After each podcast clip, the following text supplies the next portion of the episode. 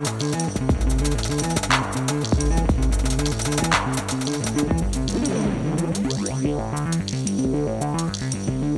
tym odcinku Netflix Studio mamy dla Was, oczywiście jak zawsze, coś dla ducha, ale może nawet przede wszystkim coś dla ciała. Robert Makłowicz jest naszym gościem. Dzień dobry. Kłaniam się. Bardzo, bardzo jest nam miło, że Pan przyjął zaproszenie do Netflix Studio. Mnie również. Czyli jestem dla ciała, jednym słowem.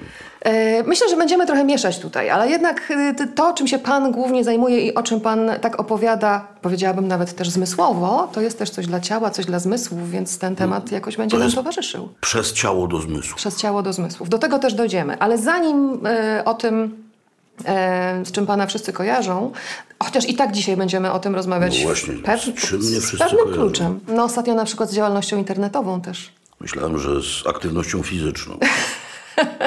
To może jeszcze o tym porozmawiamy, ale chciałam Pana najpierw zapytać, to nie ma nic wspólnego z aktywnością fizyczną, bo to chodzi o siedzenie przed ekranem albo w kinie, albo przed telewizorem, E, bo chciałam Pana zapytać na początek o Roberta Makłowicza, widza. Co Tak. Pana pociąga na ekranie? Co Pan lubi najbardziej oglądać? No jeśli yy, powiem, jeśli oczekuje Pani odpowiedzi, że filmy kung fu, to nie. Yy, Choć i pewnie w tej kategorii by się coś znalazło. Pociąga mnie wszystko jednym słowem, co moim skromnym zdaniem warte jest uwagi. Nie mam jednego spektrum do oglądania. Oczywiście Pewnie większą przyjemność sprawiają mi y, francuskie czarne kryminały z lat 60. niż y, y, amerykańskie produkcje klasy B z lat 2000. O rekinach na przykład. Na przykład. I pewnie wolę oglądać Alana Delona niż Stevena Seagala, ale tak naprawdę to może być. To może być y, wszystko. Nie, ma, nie ma jednej kategorii. Nawet filmy rysunkowe lubię oglądać czasami. Bo są niektóre bardzo dobre. No, I też myślę, że w naszej rozmowie jeden się pojawi, co najmniej.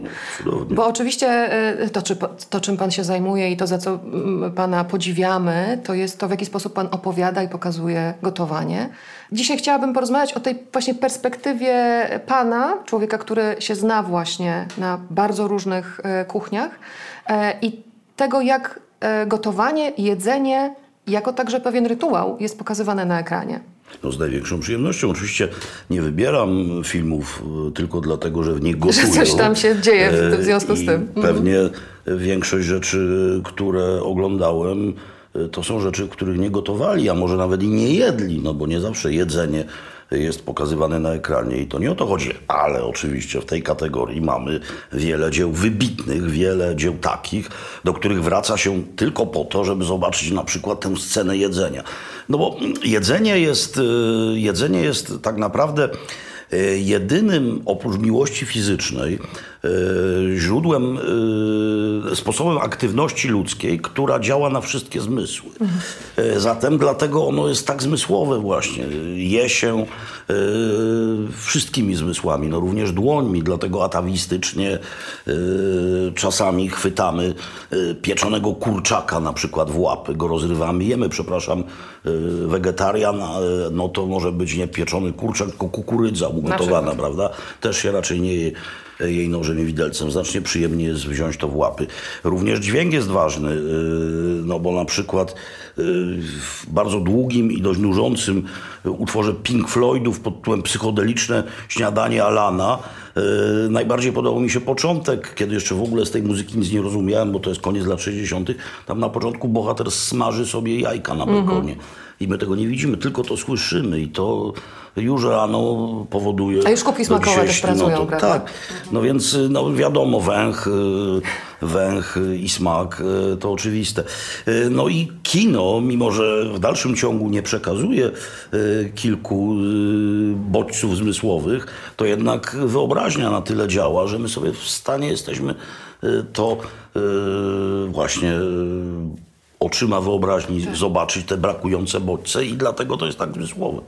Ale je- jeśli scena jest dobrze zrobiona, jeżeli to jest rzeczywiście pokazane w taki sposób, że e, nic tam nam nie przeszkadza, na przykład scena gotowania, e, taka bardzo dobrze przygotowana Tak. i rzeczywiście człowiek, y, czy aktor, czy po prostu czyjeś ręce, które to pokazują, e, gotują, przygotowują, są profesjonalne, to mam wrażenie, że te zmysły, których jeszcze kino, na które kino nie działa, czyli węch i smak, one i tak się po prostu pobudzają. Ja mam wrażenie, że sami, że czuję zapach czegoś, co widzę z ekranu, mimo że to jest oczywiście niemożliwe. Oczywiście i to jest y, jedna z różnic między dobrym kinem a złym kinem. Zło, złe kino to również takie, które oszukuje. Znaczy, kino w ogóle jest wielką sztuką ułudy, E, ale w tej ułudzie może być prawdziwe.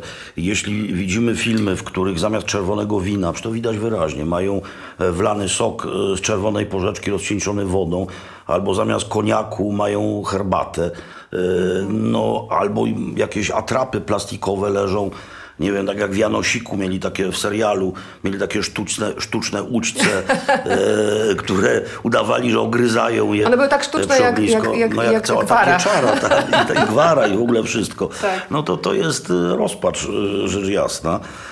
Ale jak widzimy chłopców z Ferajny. I widzimy tę słynną scenę e, krojenia e, czosnku żyletką i gotowania sosu pomidorowego i celę więzienną, która jest obwieszona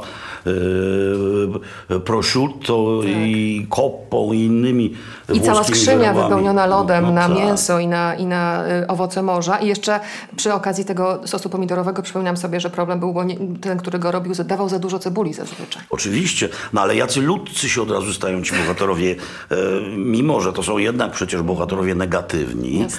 to się czuje do nich od razu sympatię niezwykłą. No tak jak e, no, w paru innych filmach, gdzie, no, zresztą to, to o tym możemy rozmawiać Tak. bez końca jak myślę, zaraz będziemy Tak właśnie... będziemy, ale kiedy pan, przepraszam, że wchodzę w słowo teraz, ale pan wspomniał o Janosiku, mnie się od razu przypomniała scena autentyczna w 110% nawet z, z, z potopu. E, Tej uczty z kompanionami, prawda? Kiedy to i alkohol lał się, z, wiemy to z, z tego, co aktorzy opowiadali po latach o kręceniu tej sceny, ale też i te mięsiwa, które się pojawiają u Hoffmana w potopie. I to wszystko jednak jest, e, to nie są te uczce z Janosika z pieczary. Jeśli chodzi o scenografię, e, to moim skromnym zdaniem Potop jest jednym z najlepszych w ogóle polskich filmów, jakie w ogóle nakręcono. To znaczy, oczywiście, no, pamiętnik znaleziony w Saragosie i fakt, że e, Jura Krakowsko-Częstochowska e, Hiszpanom y, nie tylko przypomina, ale Hiszpanie sobie dają głowę uciąć, że to było właśnie gdzieś y, w jakichś kantabryjskich y, górach y, kręcone. No, to państwo profesorostwo skarżyńscy, y, no i Has oczywiście. tak. To jest mistrzostwo. No, to jeden z ulubionych filmów y, Martina Scorsese przecież. y, I no, jeden z najwidniejszych w ogóle, jakie nakręcono. Natomiast rzeczywiście Potop jest, jeśli chodzi o kostiumowe polskie filmy, doskonałą rzeczą.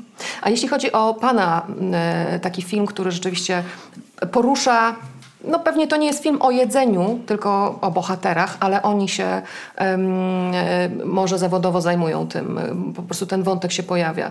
To, to co się Panu kojarzy z takim mistrzostwem? Filmem, który ma w jedzeniu tytuł, który ma w tytule jedzenie i który tak naprawdę jest o jedzeniu e, pośrednio, a jedzenie służy do zbiorowego samobójstwa, popełnienia. Jedzenie e, do przesady i w ogóle wszelaka rozwiązłość jest wielkie żarcie. E, Ten film oczywiście dzisiaj nie robi już na mnie takiego wrażenia, jak robił na mnie kiedyś. Ja go bardzo dawno temu widziałem jeszcze w PRL-u. E, Kiedy go wyświetlano, bo on się pojawiał na konfrontacjach, e, to ludność szturmowała kina, były powybijane szyby. No to jest... Czy to jest film o jedzeniu? Nie, tam jedzenie jest pokazane jako jeden z elementów przesady i zła, które unicestwia to społeczeństwo e, burżuazyjno-konsumpcyjne I, i tak naprawdę, chociaż są tam fajne rzeczy do jedzenia, Tak. mimo wszystko. E, Natomiast e, jeśli chodzi o scenę jedzeniową, jeśli chodzi o detale, mówiła Pani o potopie. Yy, Jest film, bardzo słabo w Polsce znany, yy, nazywa się on Marsz Radeckiego. Jest on nakręcony na podstawie monumentalnej książki w ogóle mojego ulubionego pisarza Józefa Rota yy, pod tym samym tytułem. Książki traktującej o schyłku y, monarchii austro-węgierskiej, o końcu pewnego świata. Y, Nakręcił go, reżyserował Axel Korti, austriacki reżyser, który nawet zmarł w trakcie zdjęć. Nie dlatego, że się przejadł, tylko po prostu zmarł. Y, Operator dokończył ten film. Ale z tego co wiem, e, był to jedyny film, do którego w historii przynajmniej europejskiej, do którego zgromadzono taką ilość oryginalnych bibelotów. To bo oczywiście no, trudno było coś wziąć oryginalnego do potopu poza murami. Kostiumu, kostiumy się nie zachowały, a tutaj przełom XIX-XX wieku. Zatem tam wszystko, co stoi na stole, również kulinarnie, sztućce, syfony. To jest autentyczne z epoki. To są, to są autentyczne rzeczy z epoki. I tam jest jedna scena. Yy, Fajniej w tym filmie piją niż jedzą, yy, no ale to pod, pod wulkanem jeszcze lepiej piją. Chociaż tylko tequilę. Yy, Tam jest jedna scena yy, zupełnie wstrząsająca. Ona jest tak samo genialna yy, w filmie, jak i w książce. Mianowicie starosta von Trotta, yy, który jest egzemplifikacją cesarza, jego naśladowcą, ma takie same bakkenbardy yy, gdzieś na Morawach, taka biedzie żywot i jada w związku z tym to samo co cesarz. A cesarz w dni świąteczne jadał tafelszpic, czyli sztukę mięsa i knedle z morelami. E, Jadał bardzo pospiesznie. Jak kończył jeść, e, to wszyscy e, musieli też przestać, więc najczęściej byli głodni, bo nie zdążyli tego spożyć. I tak samo jest w tym filmie, bo tak samo ten starosta pospiesznie jada, kończy. To jest tak cudna scena, tak pieszczotliwie zrobiona i tak scena, wiadomo, że wszyscy wiedzą o co chodzi, którzy to kręcili, bo proszę pamiętać, że mamy amerykański film na przykład, e, musical pod tytułem Sound of Music, który dzieje się w Austrii. E, libretto do niego e, nakręcili austriaccy Żydzi. E, zatem ludzie, którzy wyemigrowali, uciekli przed hitleryzmem do Stanów, do Hollywood. Wiedzieli, czym jest Europa Środkowa e, i czym była Austria. I, ale wydaje mi się, że to był jeden, jeden, jedyny moment, kiedy Ella Fitzgerald, śpiewająca genialnie najważniejszy utwór z tego musicalu, nie rozumiała o czym śpiewa, bo ona tam śpiewa e, e, Apfelstrudel, Schnitzel with Nudel. E, no, dla osoby wychowanej w kulturze e, amerykańskiej, afroamerykańskiej, słowo schnitzel i słowo Apfelstrudel e, jest po prostu kompletnie e, absurdalne. I w ogóle oni nakręcili ten film nie za bardzo wiedząc o co chodzi. Mimo, że scenariusz był dobry, bo Austriacy go zrobili. Kostiumy też były całkiem dobre. No, to już Wszystko stary film, ale, ale muzyka jest dobra. Tak, znakomicie. Mało tam jedzą. Mało, ale Amerykanie Apfelstrudel kręcili. to mi się też e, skojarzyło od razu ze sceną z Christophem Walcem e, z filmu Tarantino Bękarty Wojny, No tak. gdzie to się pojawia w bardzo kluczowej scenie. No, on jest e, Austriakiem, tenże aktor. E, Jedzą coś, e, jedzą dobre rzeczy u e, w pułkowniku Redlu, e, u Sabo. E, jedzą dobre rzeczy, zresztą pułkownik Redl, kiedy dowiedziono mu zdradę i kiedy weszła żandarmeria i wojsko do jego mieszkania, kiedy dowiedziono mu szpiegostwo na rzecz Rosji, sprawdzono również zawartość e, jego spiżarni, no bo nie lodówki jeszcze, i on tam miał najlepsze rzeczy z całej monarchii austro-węgierskiej. Miał praską szynkę, bryndzę z Liptowa, dzisiejsza Słowacja i tak dalej, i tak dalej. A to zostajmy jeszcze e, na terytoriach monarchii austro-węgierskiej, bo przypomina mi się też e, film Iziego Mensla na podstawie Bohumila Hrabala Obsługiwałem angielskiego króla. I tam się wprawdzie zaczyna od serdelków, ale potem sytuacja się rozwija bardzo. No to jest, e, to jest e, film. Znaczy, ja tak kocham tę książkę e, i czytałem ją tyle razy, że ten film nieco mnie zawiódł. Ale jak sobie dzisiaj myślę, zawiódł mnie niesłusznie, bo nie da się tej książki, tak przecież wielowątkowej, tak wielowarstwowej, tak pełnej dygresji, e, tak gęstej, nie da się jej e, w, sposób e, pełny Tak. przenieść na ekran. No to jest problem wielu no ekranizacji, tak, no, prawda? Niestety. no szwajka się w ogóle nie da w zasadzie nakręcić, no bo to już jest tak. dygresja od dygresji. Mhm. Natomiast scena, scena, kiedy to władca abisyński jest przyjmowany w Pradze i e, na jego cześć pieką wielbłądy, które są nadziewane antylopami.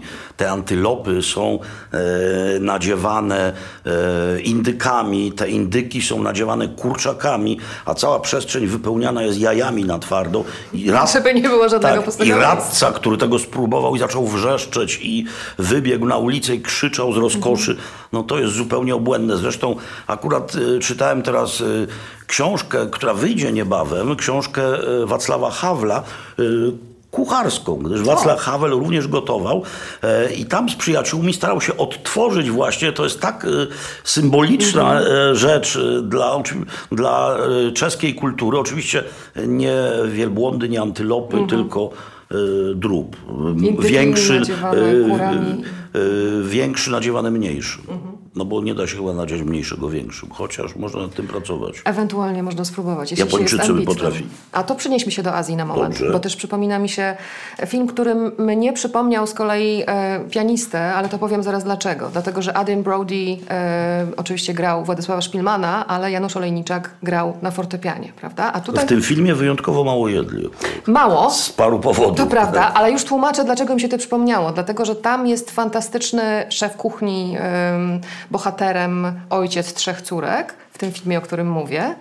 I ewidentnie aktor no, albo musiał być fantastycznie przygotowany, albo rzeczywiście szef kuchni musi robić to wszystko, co widzimy już w scenie otwierającej, która, mówię o filmie Angali Jedz i pij e, mężczyzno i kobieto, taka jest Ta, kolejność? Mężczyzno kobieto. Mężczyzno kobieto. Bez i. To, e, to lata 90., 94 rok i co się tam dzieje, jeśli chodzi o kuchnię? To, to jest wspaniały film. Ja go obejrzałem pierwszy raz e, nie od początku. Po 10 minutach e, skacząc po kanałach, a wtedy jeszcze nie było do skakania mhm. tylu możliwości co teraz, zobaczyłem, kompletnie nie wiedziałem o co chodzi i zamarłem. Y, to jest film, jeśli chodzi o gotowanie mm, w filmie, dla mnie y, w ogóle najlepszy, jaki został nakręcony. To jest tak niezwykły, niezwykły hołd dla azjatyckiej kuchni. No, bo to nie tylko ten ojciec gotuje przecież, córki również. Y, y, I, i w ogóle gotowanie jest osią fabuły. Mhm. To nie jest gotowanie tak en passant gdzieś, że jest jakaś miłość i jest jakaś komedia romantyczna i przy okazji on i ona gotują. No to równie dobrze oni mogliby pracować w kopalni. No. Mhm. A tutaj rzeczywiście gotowanie. I i sposób, w jaki to jest nakręcone. Y, ja nie jestem, o ile jestem ogromnym przeciwnikiem jedzenia w trakcie y, y, oglądania i tak naprawdę jeśli mogę, nie chodzę do multiplexów, mhm. gdyż dojmujący zapach popcornu, a w zasadzie jego smród przeszkadza mi w percepcji Zgadzam wzrokowej. A jeśli sobie wyobrażam, że ktoś obok mnie połyka 5 litrów napoju słodzonego i gazowanego, a ja tyle przez pół roku nie wypijam. No chyba, że jest to tonik i dolewam go do ginu, to wtedy... To, ale tonik, to wtedy można to Ale tonik jest również gorzkawy. No, no więc sama ta świadomość przeszkadza mi w odbiorze. Ale przy tym filmie jeszcze wtedy nie było możliwości zastopowania e, tego, co się wyświetla w telewizorze, ale jak go oglądałem już później, to ja sobie robiłem pauzy albo przygotowywałem różne rzeczy i potem jako pętany przez tydzień gotowałem azjatyckie rzeczy. To jest, ob... to jest magiczny film zupełnie. Jeśli chodzi o gotowanie no, i o Azję, nie widziałem lepszego. Ja wspomniałam o tych y, rękach, które gotują, a, no bo tak. tam rzeczywiście tak jest to kadrowane, że widzimy aktora znakomitego zresztą. A pamięta Pani scenę zabijania karpia? Tak. Pałeczkami? Tak. Tak, to, to jest właśnie w tej otwierającej sekwencji, tak. która już od razu ustawia naszą czyli percepcję ja, na coś Ja to widziałem, że... czyli ja tylko czołówkę musiałem przegapić za tym pierwszym Bardzo możliwe. Bo właśnie tak, pamiętam, bo ona jest dosyć długa. Zobaczyłem i zaraz potem było buch. Tak. I ten karp i potem, e, e, potem takie filetowanie... E, hmm w tak, taki dziwny sposób. Ja oczywiście e, absolutnie tutaj nie mam żadnego doświadczenia, jeśli chodzi o kuchnię azjatycką, natomiast z samego patrzenia jestem w stanie e, e, wywnioskować, że to jest mistrz. Kto jest, to robi. no to jest absolutny mistrz. Czyli to musiałoby, musiały być ręce jakiegoś mistrza. No właśnie, a jak się... No jeśli przejdziemy do filmu, to, to mogły to być ręce Orlaka. Pamięta mhm. niemy film? Nie pamiętam. Chyba Murnała. Mhm. Film, kiedy pianista traci, jeszcze nie my, pianista traci dłonie w wypadku samochodowym i przyszywają mu ręce dusiciela. I potem te ręce go ciągną. Tak. I ten pianista wiedziony tymi rękami dusi potem przez cały film. Potwornie śmieszna rzecz. Ręce Orlaka. Więc nie miał... Mogło tak być z tymi rękami w tym filmie w takim razie, ale, ale też chciałam zapytać o to, jak pan z, ze swojej perspektywy, patrząc na na przykład takie filmowe um, historie, o, które się rozgrywają w jakiejś restauracji, no to właśnie jak aktorzy sobie radzą, grając szefów kuchni? Czasami się, myślę, może znawca no, roześmiać. Wydaje mi się, że to właśnie jest tak, że jest y, y, cięcie, bliski plan i inne dłonie. No to jest tak, jak wielu aktorów y, gra na skrzypcach tak. albo na, e, na pianinie. Z fortepianem jest łatwiej chyba, bo można te ręce tylko zrobić, prawda? A jeśli chodzi o na przykład instrumenty smyczkowe, to, to znaczy, się e, problem jest tutaj, problem jest o tyle mniejszy, że e, tak naprawdę ci najwięksi szefowie kuchni nie gotują. Oni, e, no, no, generał nie strzela, prawda? Generał nie Y, wytacza działa. Generał nie wali y, z bandoletów ani z jakiejkolwiek innej broni, nie siecze szablą. On dowodzi. Mhm. I tak mniej więcej to polega, na tym polega rola wybitnego szefa kuchni. Oczywiście on, żeby być takim wybitnym szefem kuchni, musiał coś gotować. On wymyśla potrawę, on mówi jak to zrobić, planuje, ale najczęściej nie gotuje. Paul Bocuse, no, chyba najwybitniejszy, no w każdym razie jeden z najwybitniejszych w ogóle francuskich szefów, który jeździł bardzo dużo po świecie. E, kiedyś był zapytany mm, na konferencji prasowej, a kto gotuje e, w pana restauracji w Lyonie, kiedy pana nie ma? On powiedział na to ci sami, e, którzy gotują tam, kiedy ja jestem. Mhm. No więc myślę, że jak ktoś wie, jak wygląda kuchnia, to również wie, że ten szef kuchni wcale nie miesza sosu. No. Jasne. Chociaż przeszedł oczywiście w swojej drodze zapewne no, zawodowej wszystkie możliwe um, poziomy e, oczywiście. wtajemniczenia. Ale to zostajemy na moment we Francji, bo też przypomina mi się a propos kogoś, kto jeździ, um, to jest taki film z 76 roku z Louisem de No, Skrzydełko czy nóżka. Ja nie pamiętam oryginalnego tytułu. E. No, on jest zupełnie inny niż, w ogóle nie ma nic wspólnego z polskim tłumaczeniem. Bardzo możliwe, ale właśnie też e, teraz... Wie pani, jak to jest z tłumaczeniami. Mhm. E, na przykład przykład y, Doktor No, y, jeden z odcinków Jamesa Bonda mhm. w Japonii został przetłumaczony na Nie chcemy doktora. Japończycy w ogóle mają takie dosyć, dosyć tendencję do, taką do, do wydłużania różnych rzeczy, ale e, przypomina mi się też Some Like It Hot, e, czyli pół żartem, pół serio tak, po polsku. Tak. Ale to jest akurat tłumaczenie, które jest mistrzowskie po, po polsku. To prawda, no, ale nie zawsze takie były. E, skrzydełko czy nóżka, tłumaczenie jest w zasadzie dobre. Mhm. E, bo nie pamiętamy oryginalnego tytułu. E, I, ale pamiętamy film, gdyż to jest film nie tylko z Definesem, e, to jest film również z Koliszem, który no, nie jest tak znany powszechnie z ról komediowych, filmowych. No też trochę nie wystarczyło ale, czasu no, i tak. życia na to, żeby się rozwinąć. A poza tym mhm. też mm, no, on też nie występował Y, albo pewnie nie chciał występować y, we wszystkich takich filmach, w jakich występował y, De Finesse, no, czasami tak w bułkowatych komediach, tak, błahych. To był jednak wielki artysta. Mhm. Ale sam film jeszcze traktuje, no, mówi o dwóch rzeczach, poza tą sferą komediową, które w zasadzie do dzisiaj są w pewien sposób aktualne. Czyli przestrzega jakby nas wszystkich przed masową, masowo produkowaną żywnością, przemysłowo produkowaną żywnością, oczywiście w sposób śmieszny, ale to ostrzeżenie y, jest coraz bardziej aktualne. Y, I mówi o, yy, mówi o nabożeństwie i, i religii, jaką we Francji jest jedzenie, no to też jest jakby aktualne. Mhm. Gwiazdki Michelin, Michelin już od dawna nie są tylko y, domeną francuską. To się rozlało y, na cały świat. Y, Gomio, konkurująca, konkurujący przewodnik z Michelin, również niemal pół świata ma w, swojej ocennym, w swoim ocennym katalogu. No więc to Francuzi jakby swoją miłość zaszczepili wielu zaszczepili nawet, i być może to jest okazja, żeby przejść do innej części świata, zaszczepili to nawet y, północnym Tak. protestantom. Wiem, o czym pan mówi. Skandynawia. Którzy jedli tam korę z drzewa albo. Zupę piwno-chlebową. Albo rogi, rogi z, z renifera, zupę piwno Z kopytami na dodatek. Coś tam w prze, z przerębla. Mhm. Właśnie nie wiem, czy to jest rodzaj męski czy żeński. Z przerębla czy z przerębli? Z chyba. Wyciągnęli. To jest trudne e, pytanie. Trudne. Z dziury w lodzie wyciągnęli. Ale język polski jest tak cudowny, giętki, że właściwie giętki. myślę, że przy, przyjmie nasze Zawsze powiemy, że to, tak, że to jest jakieś, do- że Wańkowiczem idziemy. Tak, na przykład. Mhm. Albo leśmianem. E, Albo, le, albo leśmianem. E, No i że coś wyciągnęli, e, zjedli i, i, i rzeczywiście, e, rzeczywiście kiedyś tak było, że e, e, Skandynawia no nie była dobrym adresem kulinarnym. Nie tylko z powodów swojej północności, która przecież jak, nijak się ma do tego, co oferuje basen Morza Śródziemnego. Ale również z powodu pewnej e, tradycji e, religijnej, która kazała oszczędzać, e, nie pozwoliła cieszyć się tu i teraz życiem doczesnym. No właśnie tylko- zakładała tę zmysłową no powściągliwość. właśnie, no uczta babet. No przecież wszyscy widzieliśmy, prawda?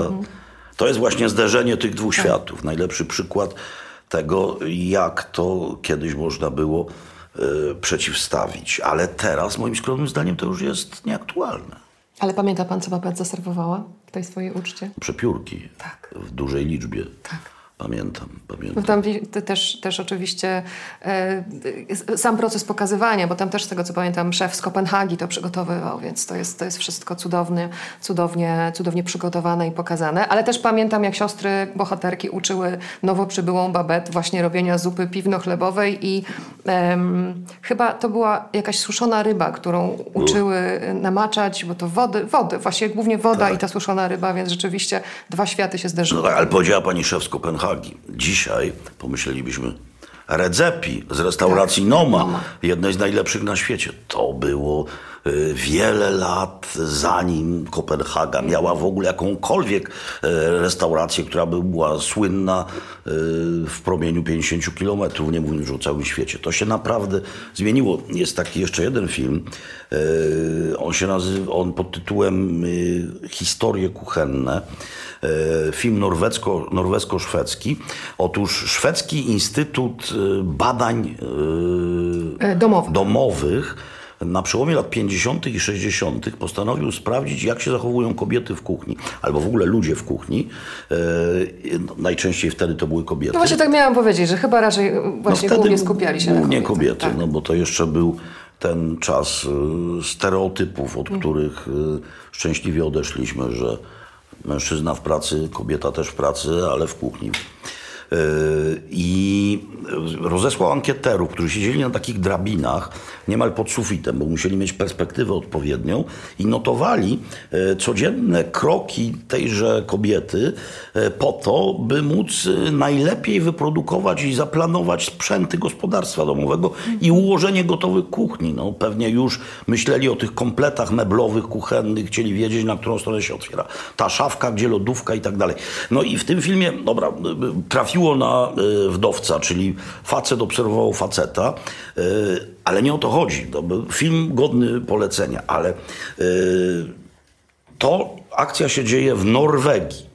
Bo ten szwedzki Instytut Badań Kuchennych również Norwegię obserwował na północy. I tenże bohater, który jest e, ze Szwecji, to pewnie ze Sztokholmu albo ze Skanii, czyli z tej mniej e, północnej części Szwecji, już tam nie może wytrzymać, bo mu się wydaje, że tam nie ma nic do jedzenia, że jest okropnie, właśnie jakieś suszone mięso z renifera, coś tam. I żąda paczki z najlepszymi specjałami, jakie mogą być.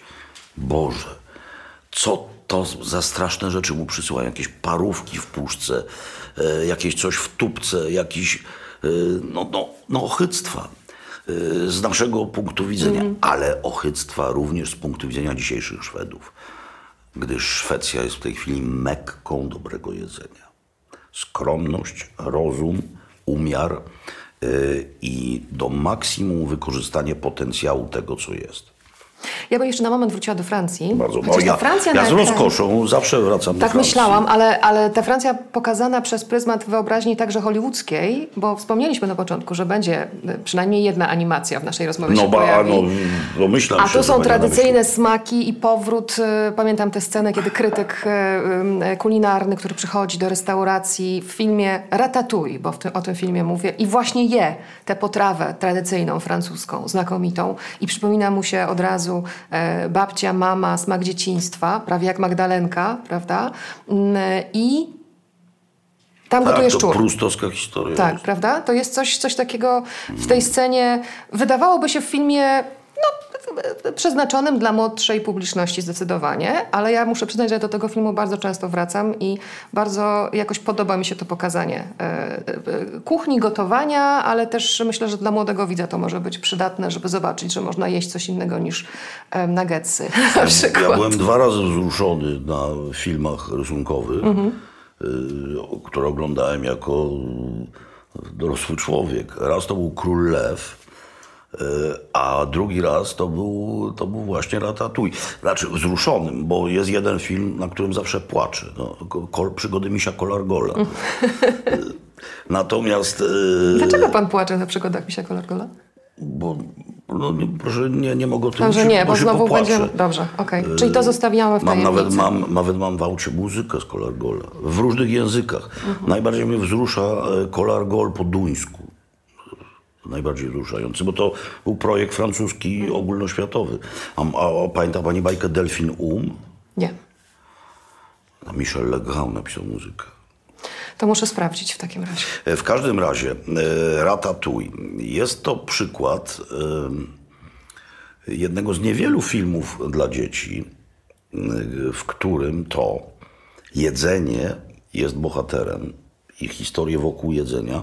I tym jedzeniem nie jest pizza i nie są to hambuksy. E, Czyli e, jest odejście od tej e, anglosaskiej narracji, e, albo jankeskiej nawet narracji. To nie jest chyba obraźliwe powiedzenie Nie. jankeskiej. Tak myślę sobie. Wielu Jankesów jest bardzo dumnych z tego, że są Jankesami, Właśnie, więc myślę, że... No właśnie. Zatem, e, zatem e, to moim zdaniem, gdyby, no, gdyby zrobić badania, nikt ich nie robił, ale gdyby zrobić badania przed emisją tego filmu, na przykład w Polsce i po, wśród dzieci i spytać się ich o znaczenie słowa ratatouille, e, no wydaje mi się, że jednak e, różnica byłaby ogromna w sensie świadomości po. Poza tym ratatouille to brzmi fantastycznie po polsku, prawda? Jest mnóstwo słów, które po polsku brzmią koszmarnie, E, ale brzmi Szukrut pięknie. na przykład, trochę gorzej. No bo szukrut już brzmi tak trochę germańsko bardziej, nie? bo to jednak chodzi o kiszoną kapustę. No. Alzacja i Lotaryngia mm, przechodziły jednak z rąk do rąk. To prawda, to prawda, rzeczywiście. Ale też przypominam sobie w e, filmie Ratatouille taką scenę, kiedy mm, tego kuchcika, który się zaprzyjaźnił z tym Tak. e, niezwykle utalentowanym e, szczurem gotującym, ale jest tam też bardzo ambitna kucharka, która pnie się po szczeblach kariery i ona uczy tego nowego, jak utrzymać porządek na swoim stanowisku pracy. I, i, i z tego, co wiem, to jest bardzo scena, która rzeczywiście przydaje się, jeśli chodzi o pokazanie tego, jak rzeczywiście praca w, takim, w takiej kuchni, w restauracji wygląda. Bo pierwsza rzecz, którą trzeba zrobić, to mieć porządek wokół siebie. Ja nigdy nie pracowałem w restauracji, ja nie jestem kucharzem. Natomiast, Ale obserwował pan na Natomiast mój starszy wiele. syn e, studiował w Szwajcarii e, hotelarstwo i gastronomię.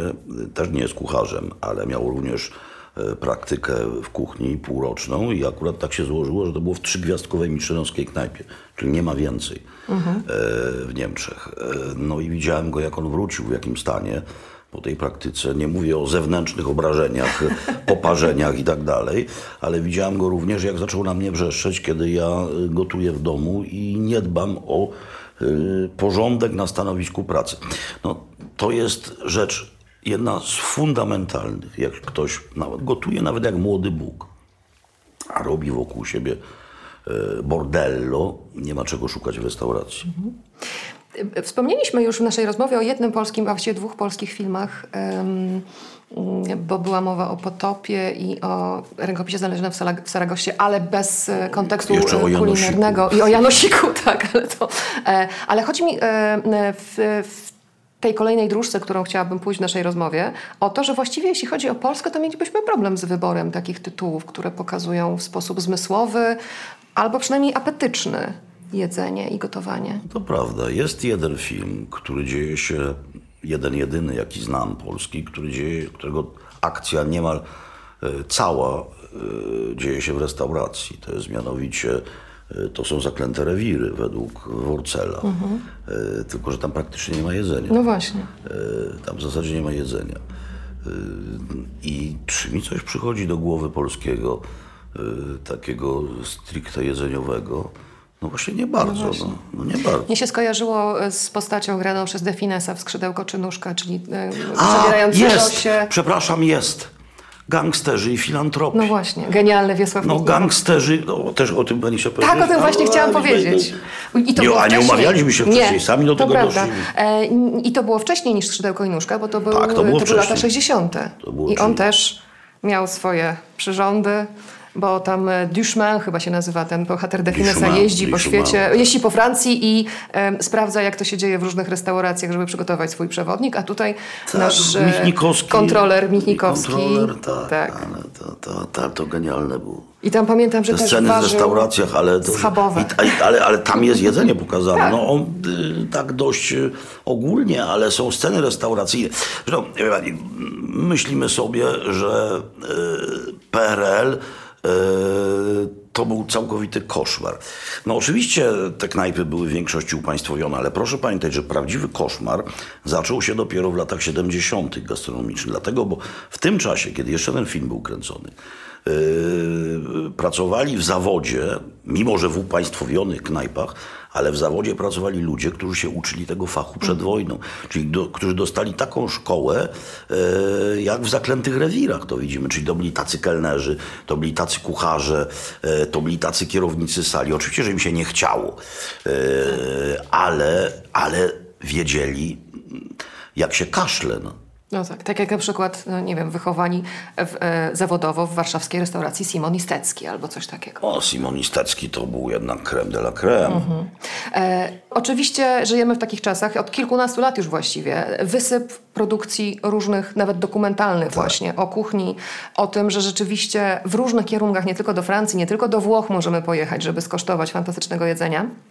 Nie tylko do Azji także, chociaż nie każdego oczywiście aż tam zaniesie, ale e, o ten też wątek chciałam Pana zapytać. Właśnie jak Pan patrzy na te produkcje, e, które pokazują e, prawdziwych szefów i prawdziwe restauracje i, i, i jak tutaj się mm, Pana sympatie Te układają? produkcje podzieliłbym niejako na trzy kategorie.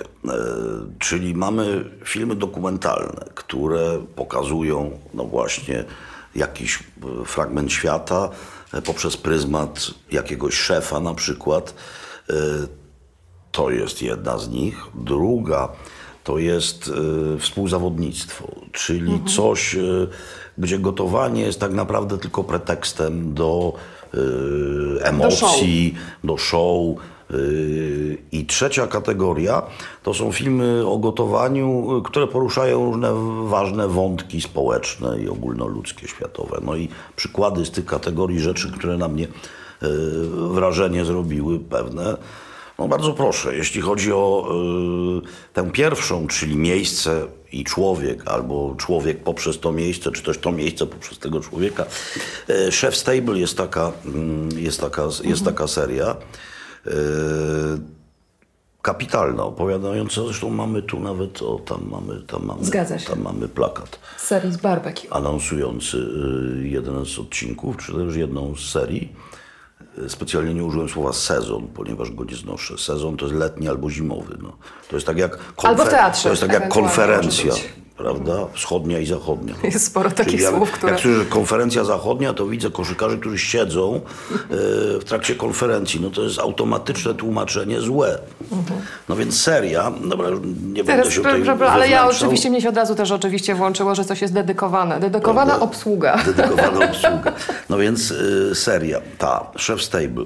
Y, I tam w całym natłoku filmów z miejsc, które, o których bez przerwy się robi różnego rodzaju filmy, czyli albo y, Ameryka, no bo y, Ameryka jest Bo tam się kontynentem wszystko dzieje. i tam się wszystko dzieje. A jak Europa, to albo Toskania, albo Prowansja, no i jeszcze coś z Hiszpanii może być. No, najlepiej jakby to była Katalonia, powiedzmy, i Barcelona. Y, No to zobaczyliśmy nagle Słowenię. Słowenię widzianą oczyma Amerykanów jednak, bo to o ile się nie mylę, jest amerykańska produkcja. Choć tam narratorami jeden Anglik, jedna Włoszka mówiąca po angielsku. Zapraszani są y, różni chyba krytycy kulinarni, którzy Tak, to o wydaje mi się, że piecze nad tym. To jest to robione tak, żeby y, przeciętny widz amerykański być, y, wiedział o co kaman. No i to jest jasne, że trzeba mu to wyjaśnić, no bo pewnie w Europie również ludziom się częściej myli się Słowenia ze Słowacją, bo to mały kraj. Nam tu nie, bo jesteśmy blisko, ale już y, w Portugalii być może tak. Więc jest to zrobione bardzo dobrze. Yy, I pokazuje nie dość, że Słowenię, jej maleńki fragmencik, yy, absolutnie jedno z najpiękniejszych miejsc, jakie w życiu widziałem. Alpy Julijskie i miasteczko Kobari, po włosku Caporetto. Yy, Zresztą opisywane przez Hemingwaya, bo tam był front w czasie I wojny światowej, austriacko-włoski, rzeka Socza, po włosku Isonca. Magiczne miejsce, magiczne miejsce, ośnieżone szczyty Alp Julijskich i ta alpejskość, ale z drugiej strony bardzo blisko Adriatyku, więc już Śródziemnomorze, więc jak się wedrze cieplejszy front przez tę dolinę rzeki, e, to tam pachnie rozmaryn, to tam figi rosną. To jest takie Śródziemnomorze w Alpach, czyli zupełnie inne Alpy niż Alpy w Austrii, bo znacznie cieplejsze. I ta rzeka o takim cudownym, e, szmaragdowym kolorze. W tej rzece niezwykłe ryby, których nigdzie indziej nie ma, pstrągi, e, endemiczne zresztą. No, i to w ogóle wszystko razem jest tak piękne. Ja tam y, pojechałem, jeszcze trwała wojna w, w Bośni i Hercegowinie, Słowenia już była wolna, bo tam tydzień tylko trwała wojna. Y, Wsiadłem w auto, jeszcze były granice, pojechałem tam natychmiast, y, y, pojechaliśmy z moją żoną właśnie tylko po to, żeby to zobaczyć, bo nigdy nie byłem w Jugosławii, a czytałem o tym i wiedziałem, że nie mogę tam nie być. Ta kampanila, y, wieża kościelna opisywana przez Hemingwaya i było tam już wtedy genialne jedzenie.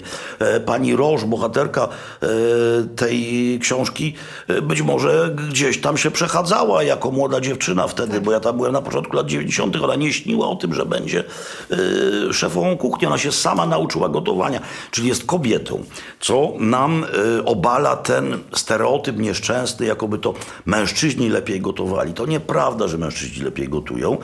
Mężczyźni dlatego częściej są szefami kuchni, dlatego że to jest bardzo wymagający zawód. Stoi się przez kilkanaście godzin dziennie w pomieszczeniu, które bardzo często nie ma okien. No na tej samej zasadzie częściej w policji mamy mężczyzn niż kobiety i w kopalniach częściej pracują mężczyźni niż kobiety. Tylko o to chodzi, a nie chodzi o e, zmysł smaku. Kobiety mają lepszy gust najczęściej smak. No i to jest przykład e, właśnie tego wszystkiego, plus tego miejsca. Uwielbiam ten odcinek. Jest niespieszny. Właśnie nie jest amerykańsko zrobiony. Jest niespieszny przez to, e, bo to nie jest Teksas, więc nie trzeba, narracja nie, nie, nie może być bardzo szybka, żeby wszyscy wiedzieli e, what's going on.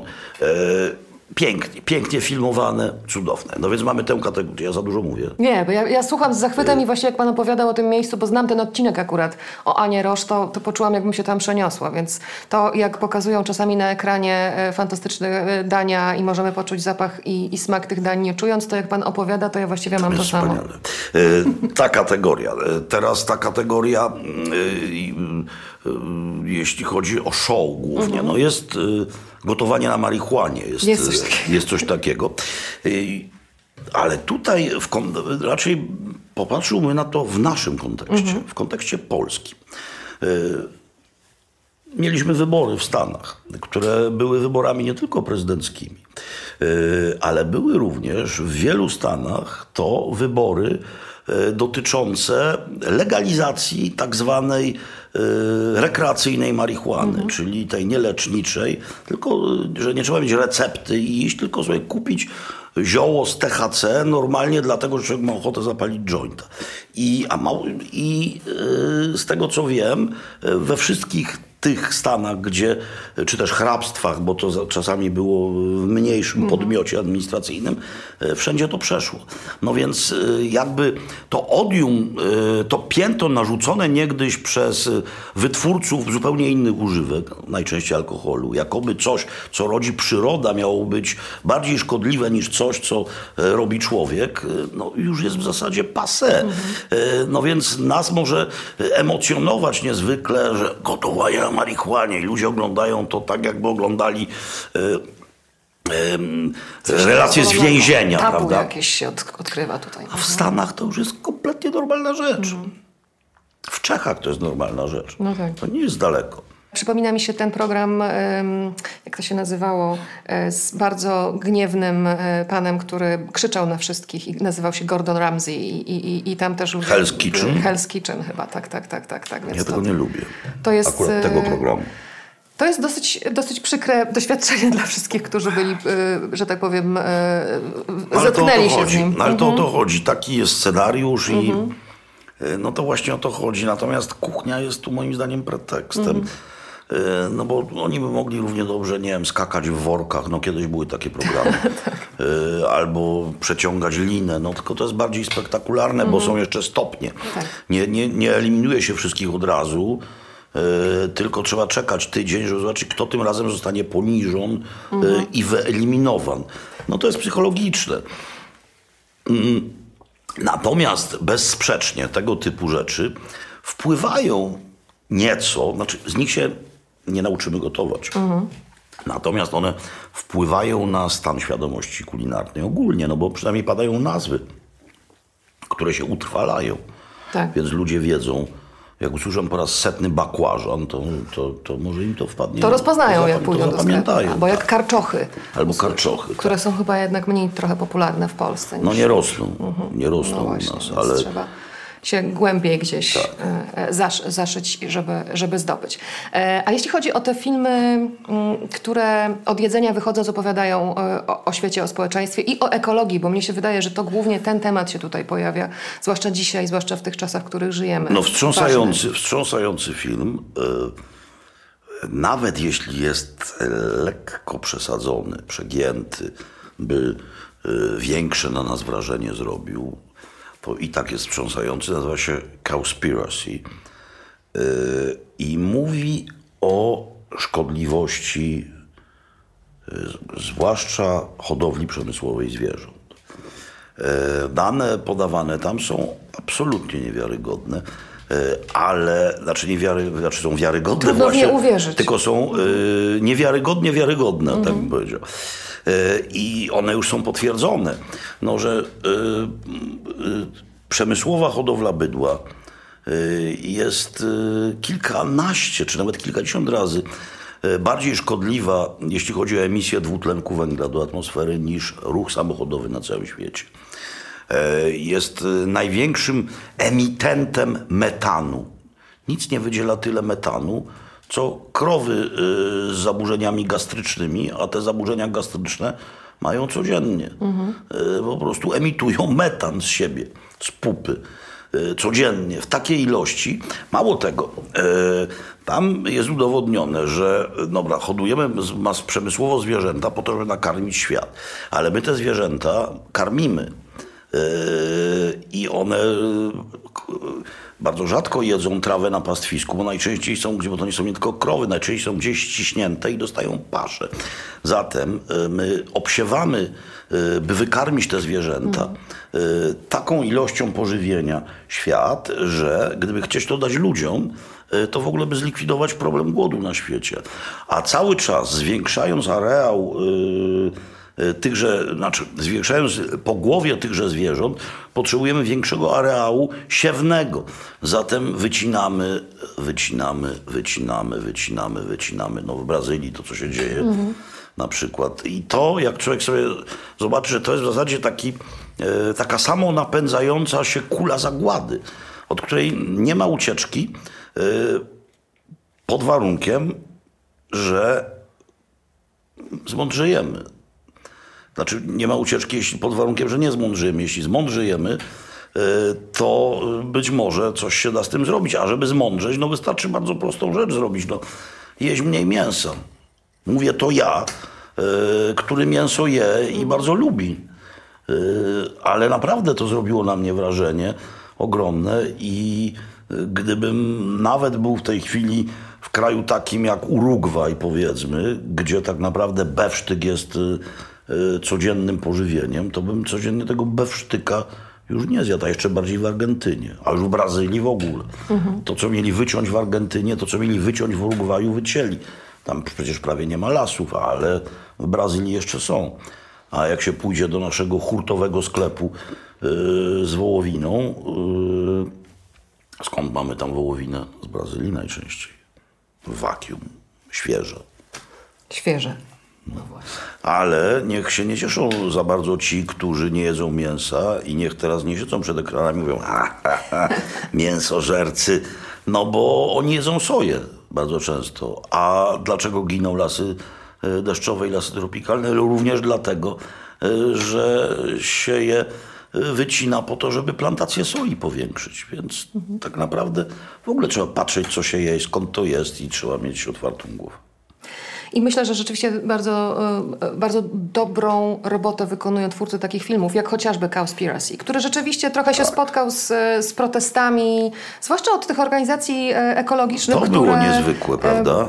Bardzo łaskawym okiem patrzyły na, na, na, na tę masową To było niezwykłe. No, tłumaczenie, mhm. tłumaczenie, że trzeba jeść, im więcej ryb się je, e, tym lepiej, bo im więcej ryb się wyławia, tym więcej ryb się rodzi. Ta, jedna z organizacji ekologicznych tak mhm. tak twierdziła. No to jest absurd. Ja spędzam parę miesięcy swojego życia nad Adriatykiem, e, który jest przecież fragmentem Morza Śródziemnego.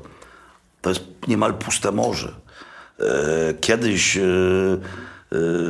zjedzenie, kupienie ryby no, wydaje się nad morzem, no, to było, to jest tak jakby pójść i kupić sobie bułkę tutaj. Nie ma ryb, nie ma ryb. Mnie się zdarzało w trakcie mojej e, kariery, przygody telewizyjnej umówić się gdzieś z jakimś rybakiem, że wypłyniemy i wracaliśmy, wracaliśmy bez niczego. Kompletnie. No to morza są przełowione. Z wyjątkiem tych północnych. Dlatego teraz w natarciu jest Norwegia i Skandynawia. Tam, gdzie jest Golfstrom, jest zimno, tam się jeszcze rodzą jakieś rzeczy. Prawdopodobnie my jesteśmy jednym z ostatnich pokoleń, znaczy, no oczywiście pani jest pokolenie e, wcześniej, e, no. późniejsze niż, niż, niż moje. Ja jestem wcześniej, ale jesteśmy tak czy inaczej jednymi z ostatnich żyjących ludzi, którzy mogą jeszcze zjeść dzikie ryby. Ich nie będzie za chwilę. To wszystko jest rzeczywiście bardzo e, zasmucające, i, i, ale z drugiej strony kuchnia, jak pan powiedział, w Skandynawii e, zupełnie zrobiła woltę i, i, i rzeczywiście od tej powściągliwości do, do nie wiem, czy to jest do, dobra, dobra puenta dla naszej rozmowy. Nie, no, puenta jest, może byłaby lepsza taka, że skoro to wszystko za chwilę ma zniknąć, to należy do stołu.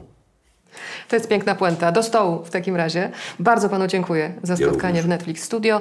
A my zostajemy przy stole, ale teraz w roli głównej hashtag foodporn.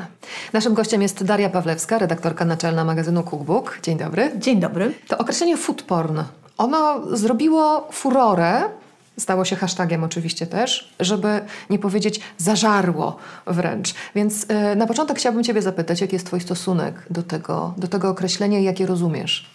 Oczywiście y, bardzo często używam hashtagu y, foodporn, natomiast nie wiem, y, czy wiesz, że mm, sam termin wywodzi się z połowy lat 70. ze Stanów Zjednoczonych.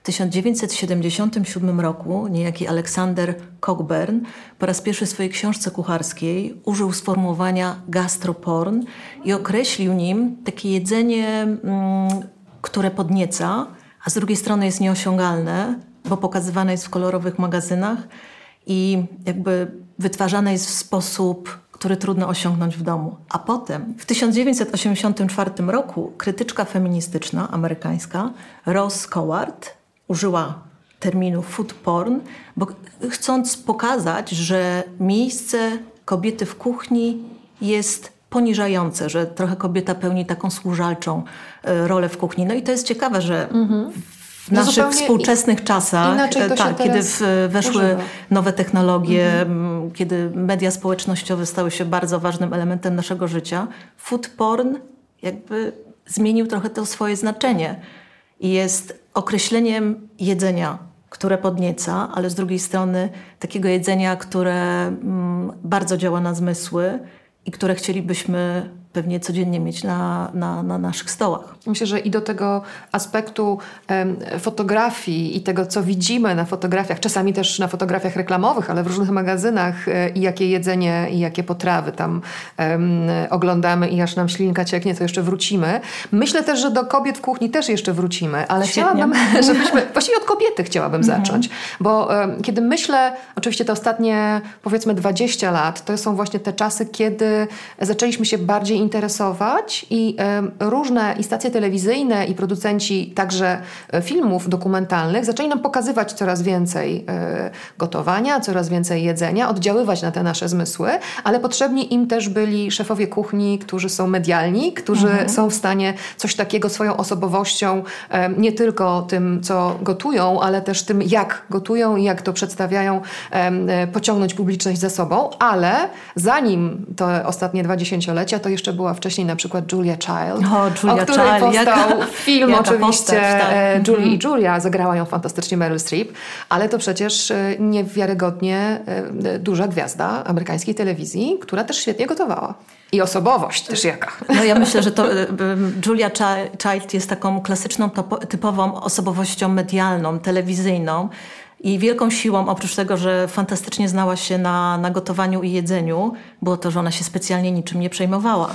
E, ja pamiętam właśnie z 10 lat temu e, sprowadziłam sobie płyty z jej e, pierwszymi programami, jeszcze takimi w w kolorze czarno-białym. Mhm. I to było niesamowite, że ona była tak wyluzowana, rzucała po prostu na stół e, kurczaka, kurczaka nagiego, który nie jest jakimś pięknym, wspaniałym obiektem. To jest dopiero Do tego przez całość no właśnie programu popijała e, białe wino, właśnie trochę białego wina wrzuciła do sosu, e, trochę wypiła i to jakby zaczęła przełamywać takie tabu, że że, że, że, jedzenie jest jakimś, e, jakąś skomplikowaną materią, kiedy pokazujemy je na wizji.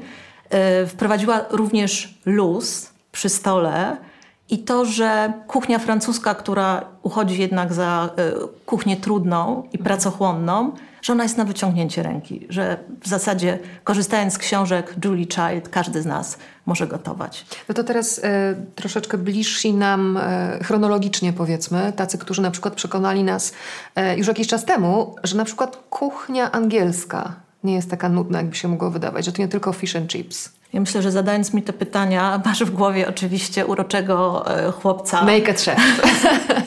Naked Chef, czyli e, Jamie Oliver, mhm. który który chyba pierwszy jego program y, miał miejsce w 1997 roku. On miał wtedy 23 lata. To, to takie właśnie cudowne dziecko w pewnym sensie. Wychowany w pubie, y, który prowadzi, prowadzili jego rodzice, czyli jakby od samego początku mający kontakt z jedzeniem, mhm. tu też taki, taką zrobię może małą dygresję, że właśnie ta edukacja kulinarna u dzieci jest tak niezwykle ważna, mhm. bo Jamie, który wyrósł z takiej kuchni tradycyjnej, kuchni brytyjskiej, nagle nam pokazał, że jedzenie właśnie, gotowanie może być przyjemnością, plus wystarczy, wystarczy pięć składników, żeby zrobić coś fantastycznego dla siebie, dla rodziny, dla, yy, dla przyjaciół.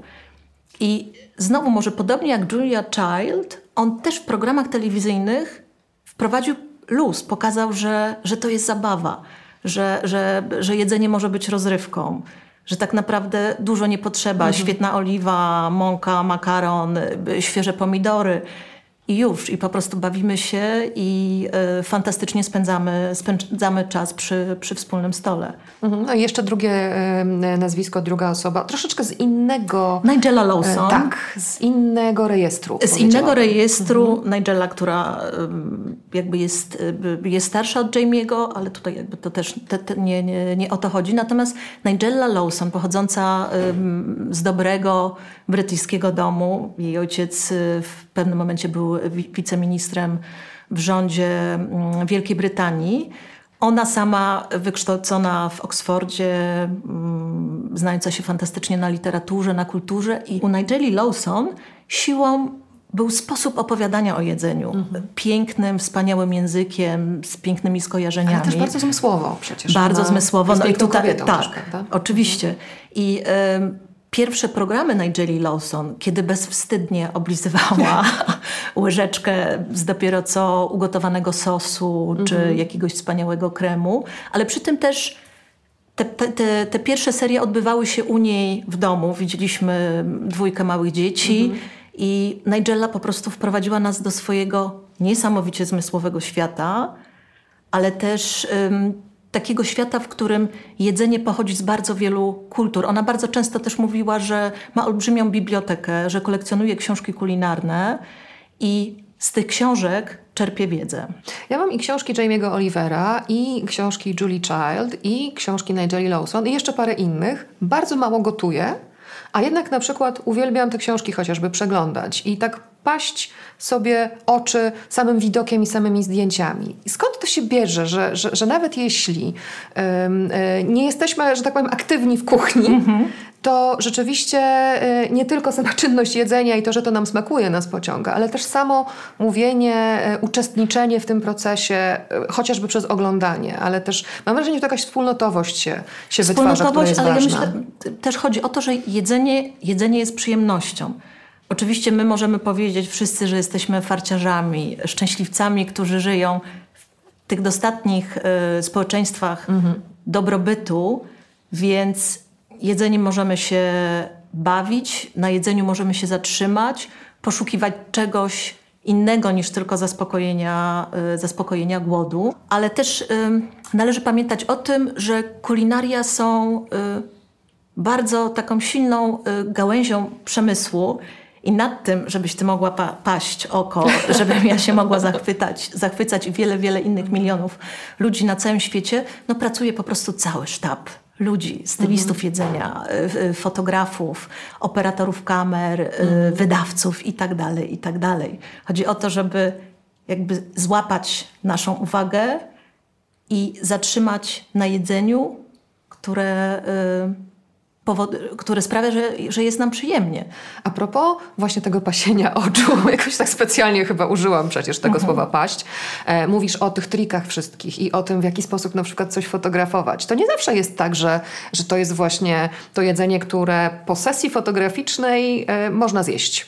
Bo ono już się bardzo często nie nadaje do jedzenia. E, Jak to jest? Powiem jakby z własnego doświadczenia no i z własnego W cookbooku jak to jest? W, w cookbooku, w magazynie Cookbook zawsze na koniec sesji czeka cała grupa chmara wygłodniałych ludzi, bo my wiemy, że to jedzenie y, można zjeść. Mhm. Zwykle gotują po prostu fantastyczni y, kucharze, więc jest to wyczekiwana chwila. Ale są branże, na przykład branża reklamowa, w której... Chodzi o efekt. Chodzi o efekt. Czyli na przykład używamy pasty do butów, żeby pokazać, jak pięknie przyrumieniony, mm, przyrumieniony jest hamburger albo bułeczka. um, używa się pianki do golenia, ponieważ ona dużo y, dłu, dłużej utrzymuje y, konsystencję niż bita śmietana. Tych trików tam jest e, bardzo wiele. Na przykład para, która wyłania się no z jakiegoś wspaniałego dania, to najczęściej jest, są e, waciki zamoczone w wodzie, a potem podpalone i ustawione z tyłu. Więc nie brzmi to, to smakowicie. Nie brzmi niestety.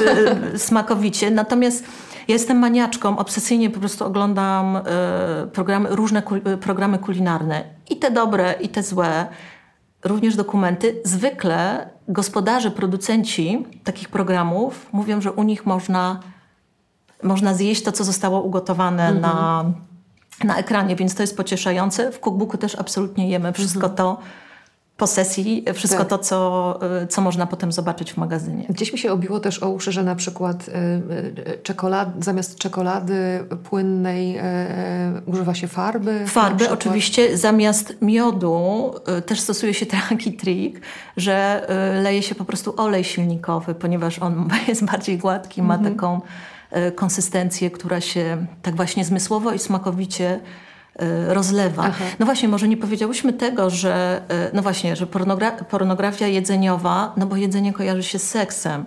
Czyli jak już No, to, mówimy to są o, zmysły oczywiście, ty- to tak, dotyczy o- ciała. ale że trochę te triki y, fotografików jedzeniowych Mhm. być może pod, podpatrywali y, swoich kolegów, którzy zajmują się fotografią może. Mhm. erotyczną. I y, to, s- cały czas jesteśmy blisko ciała, jakby nie było. Jasne. Jeszcze mi się kojarzą em, lody, jak się, jak się pokazuje. Pire ziemniaczane. Pire ziemniaczane, gałki. To są albo jeszcze, ostatnio widziałam reklamę hamburgerów. To już wiem, że prawdopodobnie pasta do, e, pasta do Budów. tam była wykorzystana, jeśli chodzi o, o mięso, ale też zawsze na tych reklamach pomidory, które są, e, te plasterki pomidorów, mają takie kropelki wody na sobie. Domyślam się, że to jest jakaś gliceryna prawdopodobnie, Tak, bo to woda by spłynęła. Bo woda by spłynęła, tak. Myślę, że to, że, że to może być Mhm. To teraz gliceryna. wróćmy do, tego, do tych szefów i do tych gwiazd tak naprawdę kulinarnych, które poznaliśmy dzięki różnym mediom, którzy e, gotują na ekranie takie jedzenie, które można zjeść. Więc jeszcze parę takich osób, myślę, warto wymienić. Na przykład no, nieodżałowany Antony Bourdain, prawda? To jest Anto- też e, wielka postać. Wielka postać. Wielka postać, bo mm, te osoby, o których teraz rozmawiamy, ci y, szefowie, kucharze, a właściwie celebryci kulinarni, o których mówimy, to są wszystko osobowości. Y, Anthony Bourdain y, był niesamowity, ponieważ też nie, nie bał się pokazywać siebie na ekranie. Znaczy podróżowaliśmy z nim przez, przez cały świat. On Był sobą. był też sobą, ale też e, potem mówił, że pije. Czasami nawet można było zobaczyć, że, e, że to prawda, że jest, że jest wstawiony, E, ale też miał niezwykłą umiejętność rozmawiania ze zwykłymi, ze zwykłymi ludźmi, którzy znają się na jedzeniu albo są fantastyczni po prostu, nie wiem, w przygotowywaniu taco. Ym, To, co też bardzo jakby doceniałam i w jego książkach, i, i w programach, to, że nie bał się poruszać ym, tematów y, trudnych. Pamiętam taki odcinek, kiedy pojechał do Nowego Orlanu zaraz po, po tym, jak y, Nowy Orlan został zniszczony przez y, huragan Katrina i pokazywał ludzi, którzy starają się odbudować swój świat i jedzenie pełniła, pełniło taką rolę terapeutyczną i, i wspomagającą. A z drugiej strony no, był, był to, była to też y, dla oglądającego, dla widza niesamowita lekcja y, nauki. Pamiętam, że zapragnęłam od razu pojechać do Nowego Orlanu i spróbować tego wszystkiego i poczuć ten niesamowity klimat. To rzeczywiście jest taki efekt, że chcemy od razu się tam znaleźć i właściwie te wszystkie dokumentalne produkcje, które za szefami kuchni idą do ich restauracji, które bardzo często przecież są gwiazdkowane przez Michelena, bo to, są, bo to są najlepsze restauracje, zaczęliśmy się desinteresować tymi ludźmi, którzy to tworzą i że to są właściwie artyści także. W Absolutnie bardzo, bardzo to są. części. Tak, to są a- artyści i mm, tu jeżeli y, pomyślimy o takich dokumentach, produkcjach jak Chef Stable, Netflix zrobił fantastyczną rzecz, to, to o czym mówisz właśnie. Przybliżył gwiazdkowych szefów kuchni, y, niezwykłych wizjonerów i osobowości światu, Tak. foodisów, smakoszy, czy po prostu ludzi, którzy są zainteresowani y, jedzeniem. Ja pamiętam, jak y, zaczęłam oglądać odcinki y, pierwszej serii, byłam z jednej strony oczarowana mm, taką sztuką operatorską-filmową, że tam każdy element tego filmu, odcinka był mm, dopieszczony, poczynając na od pewno- muzyki. Przepraszam, jeśli chodzi o słowo, na pewno tam wszystko się da zjeść.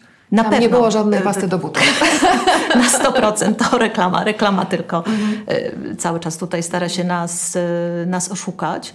Ale mm, pamiętam też, że zwróciłam bardzo uwagę na to, że w zasadzie każda z tych historii, a ci szefowie kuchni byli no znowu z całego świata. I dużo kobiet. Było sporo kobiet, była Anna Rosz, y, szefowa kuchni z, y, ze Słowenii. Chociaż mężczyzn było więcej, wydaje mi się, ale to też taki, y, taki jest cały czas świat gastro. Natomiast, że w, w tych odcinkach widzieliśmy czy- że, że to nie jest tak, że droga każdego kucharza jest usłana róża, ró- różami, jak tylko masz troszkę talentu y, i nie wiem, kreatywności, to od razu te, te, te gwiazdki czekają na ciebie. Pamiętam taki odcinek, ym, amerykański szef kuchni Ashatz, który w pewnym momencie zachorował na nowotwór i stracił smak. I ta cała jego droga do tego, żeby, pamiętam, że jak notował sobie, to trochę jak Beethoven, mhm. tak, że, że właśnie to, co ty mówisz, że to są szefowie kuchni artyści, którzy nawet nie muszą smakować potrawy, która jest wybitna, tylko mają ją w głowie, że ona jest gdzieś zapisana. Mhm. To porozmawiamy o mm, tym razem o skandynawskiej restauracji, tej, która rzeczywiście kilka lat z rzędu e, dostawała tytuł najlepszej restauracji świata, bo wiem, że to jest też fascynujący temat. Noma. Restauracja Noma w Kopenhadze i szef tamtejszej restauracji René Redzepi, który znowu wywrócił myślenie o gastronomii, bo pokazał, że w kraju, w kraju na północy Europy na którym no, nie ma takiej obfitości, mm jak na przykład w takiej Argentynie, Peru czy Chile, bo klimat jest zimny, rośliny kiepsko rosną, że z tego można też zrobić sztukę i te, te, te, te składniki, to z czego René Recepi gotował, one są ograniczone. I to jest niesamowite, że, y, no, że, że teraz doświadczamy takiego momentu, kiedy kuchnia nordycka jest no, uznawana prawie że na równi jak z kuchnią włoską mhm. czy z kuchnią francuską, a nawet jest o wiele bardziej ciekawsza, bo jest tam więcej luzu. I do takiej Kopenhagi czy Sztokholmu po prostu smakosze z całego świata, jak do Mekki, przybywają, żeby zobaczyć, co nowego wymyślili ci szefowie kuchni. Tak jak kiedyś przybywali do Paryża na przykład. Tak jest. Ale też na nauki do Paryża przybywają. Na nauki. I, i trochę mamy takie od, odwrócenie. Na pewno y, pamiętasz film Uczta Babette, tak. gdzie tam francuska, która się znalazła nagle w zimnym skandynawskim... No, trochę dzisiaj o tym filmie rozmawialiśmy rzeczywiście z Robertem Makłowiczem, bo to, bo to fantastyczne też pokazanie, jak ta y, skandynawska czy protestancka bardziej y, powściągliwość i pewien rodzaj chłodu, y, no topnieje w, w kontakcie z, z, tą zmysłowością zupy żółwiowej e, i, i przepiórek w sarkofagach, z tego co pamiętam. Przepiórki w sarkofagu, tak się nazywało to danie, które mm -hmm. Babet, e, Babet przygotowała. Ale też taki wątek mi się teraz otwiera, dosyć ciekawy, bo też przypomniał mi się słynny telewizyjny szef kuchni Gordon Ramsay, Och, który Gordon słynął Ramsay, tak. z cholerycznego temperamentu mm -hmm. i słynie chyba wciąż, chociaż podobno ostatnio trochę się uspokoił. Ale no, to, to jest też tak, jeśli widzimy te takie powiedzmy popkulturowe przedstawienia w różnych filmach szefów kuchni, to bardzo często jest tak, że bardziej niż artystą, chociaż tym artystą też jest, jest takim właśnie cholerykiem, który nie potrafi opanować swoich emocji szef. I czy, czy to jest prawdziwy obraz? To tak naprawdę. No ja myślę, że, tak, e, taki, że e, szefowie kuchni przez e, no, wiele dziesiątków lat tacy byli, bo mm, jakby układ czy dowodzenie, zarządzanie zespołem w restauracji ma swoje korzenie znowu we Francji, mhm. bodajże w XVIII wieku, kiedy y, Escoffier wprowadził taką dyscyplinę wojskową. I ja czytałam, że nawet jeszcze w latach 70., 80. szef kuchni mógł spoliczkować swojego podwładnego tylko dlatego, że on źle wykonał zadanie, źle pokroił marchewkę, nie zareagował na czas. To się y, również zmienia, no bo wchodzimy w erę e, wodnika, bardziej doceniane są. Wszyscy się bardziej wyluzowali troszeczkę. Tak, doceniamy e, miękkie, e, miękkie kompetencje, mm -hmm. miękkie zdolności za, za, zarządzania zespołem. I znowu wrócę do mojego ulubionego René Redzepiego, który mówi właśnie, że na początku jak zarządzał zespołem w restauracji, był cholerykiem, krzyczał, wpadał w furię. Jest taki film, dokument też, też o nim, w którym on wprost się przyznaje, że był upiorny dla swojego zespołu, ale w pewnym momencie zrozumiał, że mówienie innym językiem, komunikowanie się w sposób, kiedy no, twój zespół jest swego rodzaju społecznością i kolektywem, przynosi dużo lepsze e, rezultaty. Tak mi się przypomina teraz, niedawno słyszałam wypowiedź jednego z e, szefów, e, właściwie chyba teraz szefa kuchni restauracji Guy Savoy z, e, z paryskiej, też mhm. słynnej i Gilles Chesneau chyba nazywał się ten, ten szef i właśnie mówił o tym, że właśnie Guy Savoy ma takie podejście bardzo spokojne i on bardziej nawet przy budowaniu nowego menu stawia na oczywiście, realizuje swoje pomysły, ale też bierze pod uwagę pomysły zdanie zespołu, zdanie zespołu zespołu i, i rzeczywiście jest to w pewnym, od pewnego momentu, od pewnego etapu praca zespołowa e, tak naprawdę, więc e, no rzeczywiście era wodnika. Myślę, że tutaj trafiłaś z, tym, e, z tą diagnozą. Mm, jeszcze chciałabym, żebyśmy przez moment porozmawiały mm, o tym, w jaki sposób kuchnia o tym, w jaki sposób podejście do gotowania i do jedzenia może nas charakteryzować jako kulturę, jako społeczeństwa, bo tak sobie przypominam książkę znakomitą Eleny Kostiłkowicz Sekrety włoskiej kuchni, -hmm. która nie jest książką kulinarną, tylko książką, która przez e, wszystkie włoskie regiony prowadzi nas e, także przez historię, przez geografię, przez politykę, przez kulturę. Tam jest Włoch. i malarstwo, Tam jest i wszystko. muzyka. Tam jest... Może tylko powiemy, że autorka przez wiele lat przyjaźniła się z Umberto Eco. Tak wielkim pisarzem. Tak, zresztą on jest autorem wstępu do tej on książki. On jest autorem, tak, wstępu, natomiast ona zrobiła jakąś gigantyczną taką pracę naukowo-badawczą, kulturową, tak. bo zbadała każdy region Włoch. Być może pomogło jej to to, że, no, że sama nie jest Włoszką, tylko jest Tak, mogła to odkrywać Rosjanką. z pewnego dystansu, ale jednak A z drugiej z, strony bardzo jednak tak, była, mhm. była, była w tej społeczności. Tam jest wręcz taka anegdota z dawien dawna o Caravaggio, który z północy Włoch przybył do Rzymu i zamówił w nieodpowiednim stylu danie, to znaczy z masłem zamiast z oliwą i wybuchła taka awantura mhm. w tym barze restauracji, wtedy tak się to nie nazywało, ale powiedzmy ober powiedzmy, mm -hmm. że, e, że Caravaggio wylądował w więzieniu i wysoko postawieni dostojnicy kościelni musieli go z tego więzienia wyciągać, bo przyjechał tam malować po prostu, a nie siedzieć w więzieniu za to, że się pokłócił o masło czy o oliwę. Ale do czego zmierzałam? Bardziej do tego właśnie, że nie wiem, jak to, e, czy, czy, czy oczywiście w Polsce to trochę inaczej wygląda, ale są takie kultury, gdzie rzeczywiście mówiąc o jedzeniu, zaczynając rozmowę przy jedzeniu, jesteśmy w stanie opowiedzieć o wszystkich tematach tak naprawdę. I też e, jest to przedmiot badania dla antropologów, dla socjologów, e, dla kulturoznawców. Teraz mi oczywiście przychodzi do głowy Michael Polan, który fantastycznie, absolutnie... Mnie też. Tobie też, no właśnie.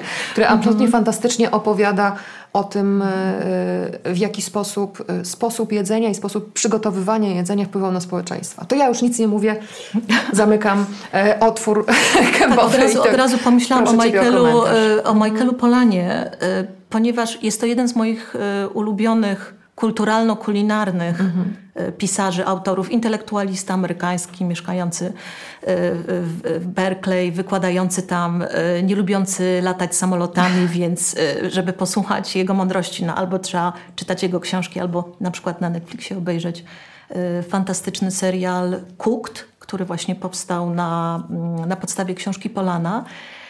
I Polan w sposób dowcipny, patrząc na właśnie jedzenie z jednej strony z dystansem, z drugiej strony jako zwykły użytkownik, który gotuje i stara się e, zgłębić istotę tego, dlaczego my tak tym jedzeniem jesteśmy zafascynowani, w piękny, prosty sposób wyjaśnia nam, czym tak naprawdę jest jedzenie. Ja pamiętam, e, w jednej właśnie z jego książek przeczytałam, że on mówi takie ładne zdanie, że ym, gotowanie, ogień, po pierwsze, y, jak, zaczęliśmy, jak nauczyliśmy się gotować na ogniu, to w ten sposób zaczęła się tworzyć kultura, ale też, że to gotowanie uwolniło nas od przeżuwania. A jak człowiek przestał przeżuwać, to zaczął mieć więcej czasu na myślenie. -hmm. No i mogliśmy, wymyśliliśmy koło, y, powstała kultura agrarna, domy, samochody i tak dalej, i tak. I dzięki temu, że zobaczyliśmy, że na ogniu można upiec zwierzynę, a potem to zjeść i szybciej strawić, no to jesteśmy w tym punkcie, w którym jesteśmy. Tak, rzeczywiście te, te, to jak on rozpatruje różne różne działania, różne aktywności ludzkie właśnie dotyczące jedzenia, przygotowywania jedzenia, hodowania e, e, roślin czy zwierząt e, właśnie z perspektywy czterech żywiołów. To jest bardzo No właśnie, to bo to jest ta książka Ogień, woda. Ogień, woda, powietrze, ziemia. Cztery żywioły, które tak na, naprawdę zdeterminowały historię człowieka. Mhm. Ziemia też się pojawia w, w takim dokumencie, mm, którego narratorem jest Woody Harrelson. I to rzeczywiście, ground. Tak, i to jest rzeczywiście też poruszająca, poruszająca e, historia właśnie tego, w jaki sposób doprowadzono bardzo nietypową i nieodpowiednią dla ziemi gospodarką różnymi sztucznymi nawozami, do tego, że, że właściwie stoimy na skraju, albo już jesteśmy dawno za tym skrajem katastrofy. Katastrofy klimatycznej. Mhm.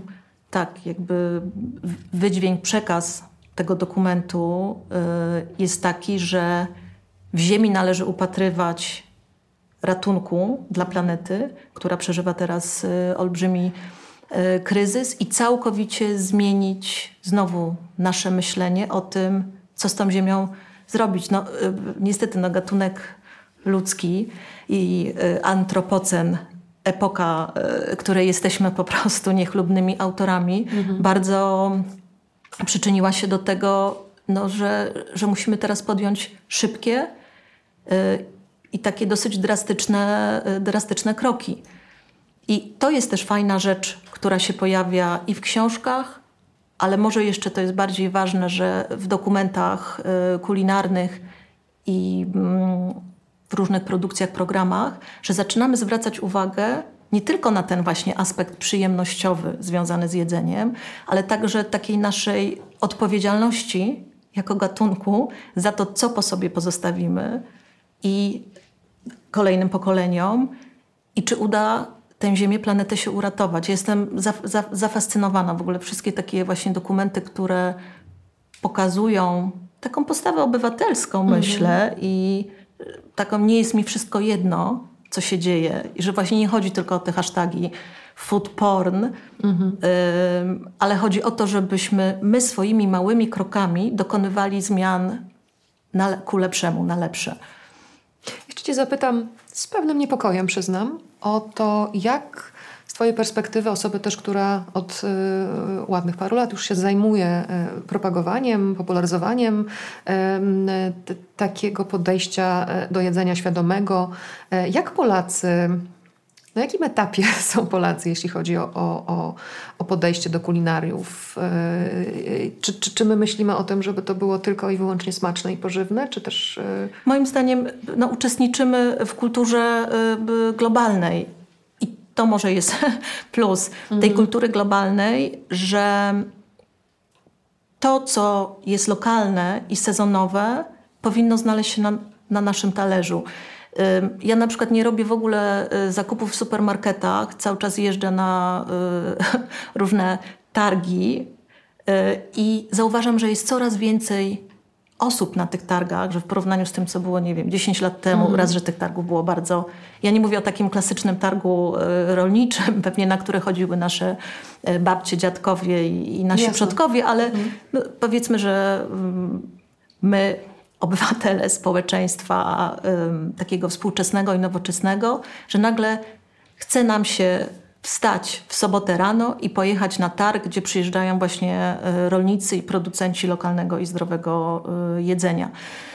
Jako Cookbook, jako wydawnictwa od kilku lat organizujemy co roku taki konkurs Cookbook Poleca, w którym właśnie chcemy wyróżnić tych producentów zdrowego i lokalnego jedzenia. I ja też na przykład tu widzę, że z roku na rok mamy coraz więcej zgłoszeń, plus e, z drugiej strony jak ogłaszamy wyniki takiego konkursu, mówimy, kim są nasi laureaci, to po drugiej stronie odzew czytelniczek, czytelników mhm. również jest, e, jest bardzo duży. Więc e, patrzę, odpowiadając na Twoje pytanie, patrzę bardzo optymistycznie na to, co się, co się dzieje w Polsce. Myślę, że ta świadomość nasza, jeśli chodzi o jedzenie, czyli to powiązanie, że okej, okay, chcę jeść smacznie, ale też wiem, że to, co jem, wpływa na moje zdrowie, a jak wiadomo, wszyscy chcemy żyć e, długo i szczęśliwie. Mhm że to się tutaj już zadziewa, zadziewa. i teraz, że to się już dzieje. E, I, i przypomniały mi się e, słowa też szefa, e, szefa czy założyciela organizacji Slow Food we Włoszech, który w pewnym momencie w czasie jedne, jednej z prezentacji powiedział coś takiego, że słuchajcie, wydaje, ludzie wydają olbrzymie pieniądze na samochody, na ubrania, na mieszkania, coś co widać, na coś co widać, Natomiast nie zwracacie, Carlo Petrini on się nazywał, nazywa, e, natomiast ważne, jakby nie, nie, widzicie, e, nie widzicie jeszcze tej, tej, tej, tego łącznika, którym jest wasze zdrowie, wieczność, z tym, co wrzucacie, wkładacie, jecie do, do środka. Pamiętam, że bardzo tak zatrzymałam się czytając te słowa, bo wydaje mi się, że to jest clue tej naszej całej zabawy z jedzeniem. Tak, że to z jednej strony oczywiście niech to będzie przyjemność, zabawa, rozrywka, ale należy też pamiętać o tym, że oprócz tej działalności funkcjonalnej jedzenia, jedzenie przede wszystkim ma też taką rolę integracyjną. Czyli właśnie, że to, że się spotykamy przy wspólnym stole, biesiadujemy, możemy porozmawiać, mhm. przy okazji coś wspólnie razem Mamy ugotować. Wodę. Następnym, następnym razem albo nadrobimy to po Jasne. programie. Tak. Mhm. No rzeczywiście, z, z tych spotkań dzisiejszych, z tych rozmów wynika właściwie to, że kuchnia czy rozmowa o jedzeniu, o gotowaniu, o kuchni, to jest tak naprawdę rozmowa o życiu, o świecie, także o historii, także o polityce czasami i, i tak dalej, i tak dalej. Znaczy, to jest cały świat. Jedzenie tak, jedzenie jakby przejawia mhm. się w każdej y, warstwie y, naszego życia i myślę, że to jest na przykład co, co, co jest ważne, na czym y, mi bardzo zależy, żeby właśnie w Polsce, żeby wszyscy ludzie zrozumieli, że jedzenie jest też elementem kultury że to jedzenie mówi o naszej tożsamości, jedzenie mówi o tym, kim jesteśmy i y, uważam też, że nie ma takiego znaczenia, mm, jakby czy, mm, czy to jedzenie, czy, czy to gotowanie nam wychodzi, czy nie, bo zawsze się znajdzie ktoś taki, kto gotuje to lepiej, albo można pójść do restauracji, ale że jedzenie jednak, jego jakość, to skąd pochodzi, że zadajemy sobie pytania właśnie, czy to mięso, które jem w danym momencie zostało wyprodukowane w sposób humanitarny. Czyli, że ta, ta, ta świadomość jest niezwykle istotna, kiedy siadamy do stołu. Do stołu. To jest bardzo ładne hasło mhm. i bardzo fantastyczna puenta naszych rozmów dzisiejszych. Do stołu. Do stołu, absolutnie. Zawsze. Daria, bardzo dziękuję. Dziękuję za spotkanie również. w Netflix Studio. I Wam również dziękuję. Do zobaczenia w następnym Netflix Studio. Pa.